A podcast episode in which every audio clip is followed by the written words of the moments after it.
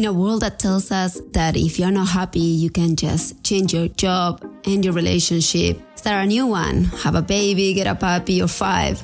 We are constantly facing change in the pursuit of happiness. And yet, deep down, we resist this so much because nobody teaches us how to navigate transitions. Well, I'm here to change that. Join me and my guest every week to find the inspiration and actionable steps to dive into your next great chapter. Let's write it together. Hello, this week it's a solo one. It's just you and me, and a confession that I almost didn't record this week's podcast. I have been putting it off and really debating if I should even go into what I wanted to talk about, which is the how do we live in the uncertain, in, in the in the deep unknown, in the we don't have the answers.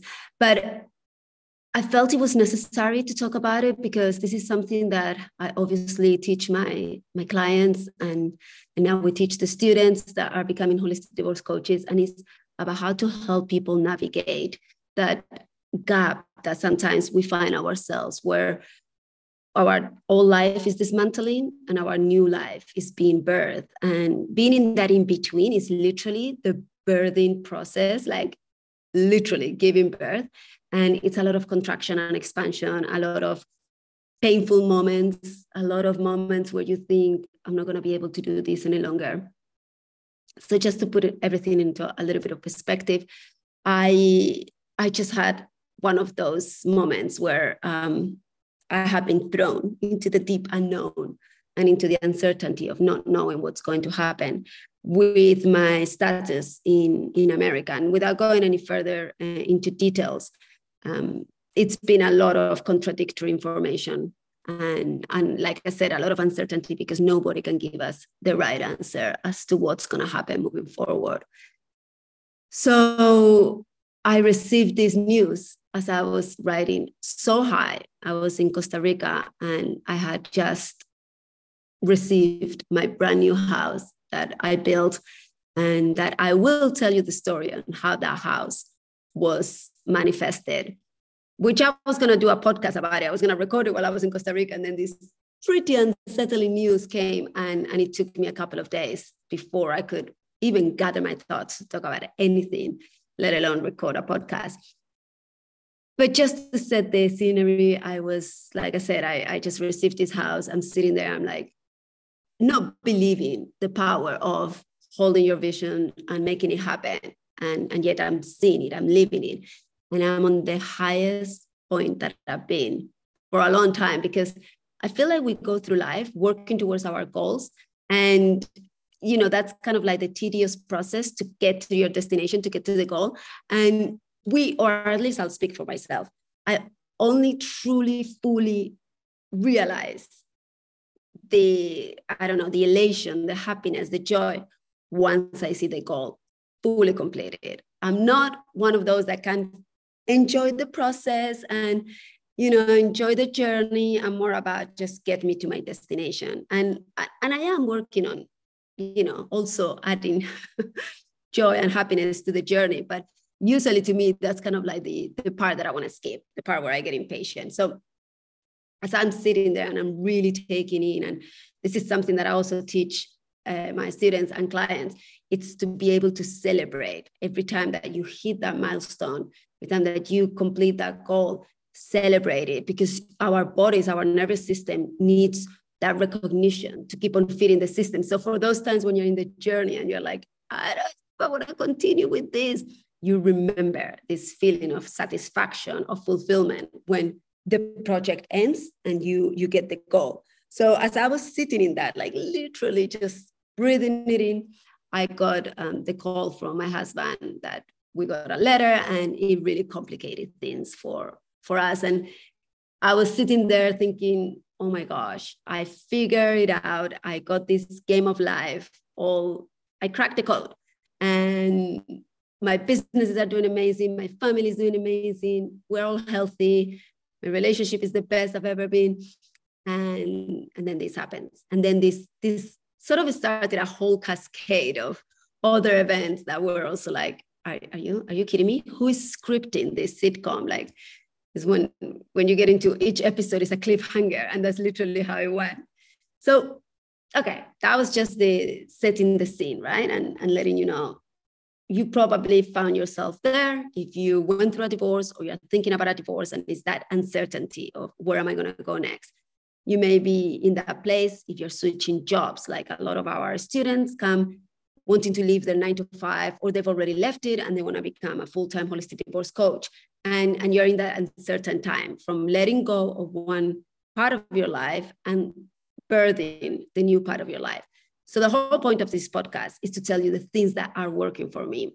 I don't have any notes so i'm going to go with what I, I i really believe in and i lean into in these difficult times. And that's a few pointers so take what resonates leave the rest but for me one really important thing is knowing how to self coach. That's something that um, my school really taught me. And now I teach our students. And it's you have to apply all the tools that you teach. And very often, if you're really meant to be a leader in your industry and a, and a really exceptional coach, you will be presented with a lot of challenges just to put into practice those coaching tools, just so they go from knowledge into embodiment. You go from learning something to fully integrating it. And and it's interesting because this has happened to me several times. There's been several moments in my life where i literally had to uproot and start again uproot start again. And whenever that happens it's almost like each time it's getting easier because i have those tools um, improving my my own tools so that was invaluable being able to use all the things that we teach about visualization, meditation, uh, visioning the future that I want to create. And even though this, this external circumstances are pointing into a belief of no, that's not going to happen, being able to hold that vision strongly. So those tools that we learn in coaching have been instrumental in me being able to handle this these challenging times. The other thing that has really helped me was using one of the techniques that we teach, which is the feel your feelings and just you don't need to know what the technique it's like, like what the steps that we do, but just basically allowing myself to feel the feelings that have been coming up because I think that we live in a world that is a little bit confused with what we understand as positive psychology and positive thinking. And, you know, let's not be toxic and let's, let's not be sad or angry or and and i actually think that's really really detrimental and that's only gonna postpone and prolong the the pain uh, I, I am a firm believer that emotions are simply part of the package of being human and we've got to be able to experience them and we've got to be able to release them emotions like the word says is just energy in motion and we have to get accustomed to using our bodies as the instrument where those emotions flow through so we don't let them get stuck in our body. What does this mean in practical terms? I have cried, I have gotten really angry and released that anger, not in other people, but again, in the, the techniques that we use to release anger in a, in a safe container. I have gotten very frustrated and um, I have felt all those emotions. I felt really scared as well, which is, again, one of those emotions that we're, we're very afraid of feeling afraid, but that only intensifies the fear. So I have been intentionally um, even setting times and setting spaces so I could feel all those emotions. So I know that they could create absolute havoc if they stay inside of me and I have to make logical decisions moving forward about what the steps are. So knowing that I'm not getting emotionally drunk with that excess emotional turmoil, it's knowing that I'm keeping this instrument clean, this this mind, even though the mind is trying to go into the monkey mind, it's it's been it's remaining more or less balanced. So another thing that has really really helped is having a, a very good support system. Um, by that I mean half of my friends are coaches, so I know that even just a quick message to say, "Hey, um, little pick me up here," just to get me through this moment. Um, also having my own coach and leaning on that. And then friends, friends that don't have to be coaches. So please do me a favor and don't go out there just putting an ad for coaches to be your friends. So you know that you'll always be uh, properly taken care when you are going through difficult times. Just try and find those people that are working on themselves, you know, and and and support them as well. This is a bit of a two-way street. When when one of my friends is is down, and we come up and help them. So it can be again coaches or it can be friends that really are attuned to how to support you best. And I have my group of friends that I call my Taco Tuesday because they're the ones that will put me together like a taco that has fallen apart every any day of the any time of the week. And and those are the guys that in moments like this I, I lean into and I reach out for help and I say, hey, I'm getting a little bit confused with my thoughts or I'm having a thought error that keeps on sending me into panic mode. Um, can you help me reframe it? Can you help me? Um, can you hold me while I process this emotion?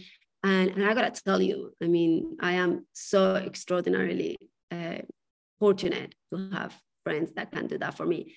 Again, it hasn't happened by luck or by chance. I have worked very consciously to to bring these people into my life and I mean, there's nothing better than having friends that you can share the good and the bad times. Um, so knowing that those people are in my life and that I can tell them, hey, we're going to play pickleball, but instead we end up crying in the pickleball courts, that is invaluable. So if you don't have that, strongly recommend that. Again, if you're going through certain times, that may not be the priority, but if you're not going through that, this is the time to start creating those friendships and connections and don't think that those friendships have to be like, oh, we've known each other from childhood. Not at all. Some of my closest relationships have happened in the last four, five years. And, and it's also because as you change, especially if you're doing a lot of personal growth and inner work, you will change. There will be constantly new versions of you. So a lot of people from your past, childhood, university days, they will not be able to come with you on this journey. So someone that you've known even for a few months may be the person that you will get the closest to not necessarily because of the length of time of your friendship but because the the values that you guys share and their capacity to hold you is way bigger than that from someone from an old time doesn't have to be necessarily this way but i'm telling you don't be afraid to say well you know none of my old friends can help me with this and a new one won't be able to to know me that well that sometimes is an advantage. So lean into that as well. And last but not least, that is really helping. And again, this is personal choice. Um, I'm just telling you what's working for me. But I am I'm going sober again for this process.